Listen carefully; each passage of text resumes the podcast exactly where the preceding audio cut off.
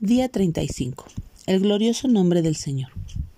Oh Jehová, Señor nuestro, cuán glorioso es tu nombre en toda la tierra. Salmos 8.1. El creyente redimido por la preciosa sangre de Jesús que fue vertida en la cruz, reconoce la majestad, el poder y la gloria del Señor porque ha experimentado la gracia divina en su propia vida. Esa fue la experiencia del salmista, el rey David, quien expresó la alegría y el gozo que inundaban en su corazón por las bendiciones de Dios. La vida de cada uno de nosotros, los creyentes redimidos, está compuesta de una cadena interminable de bendiciones, todas inmerecidas, pero otorgadas por la gracia del Salvador.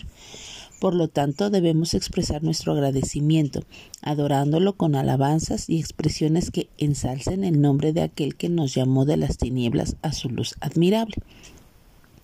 Jesús pagó el precio de la redención, del rescate, y por su sacrificio fuimos justificados. Su entrega a la causa de nuestra salvación fue total e incondicional, y como lo expresa el profeta Isaías, por su llaga fuimos todos nosotros sanados. Él sufrió nuestro castigo y llevó nuestros pecados al madero de la cruz para limpiarnos con su sangre.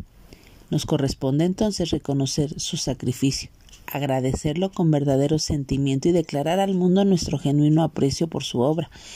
Glorificar el nombre del Señor Jesús debe ser nuestro constante cántico y adoración. Para el mundo, para que el mundo sepa del amor de Dios y de la oferta de salvación eterna por medio del sacrificio de su Hijo. Así que demos gracias a Dios por su amor y su perdón. Y cada día recordemos, oh Jehová, Señor nuestro, cuán glorioso es tu nombre en toda la tierra.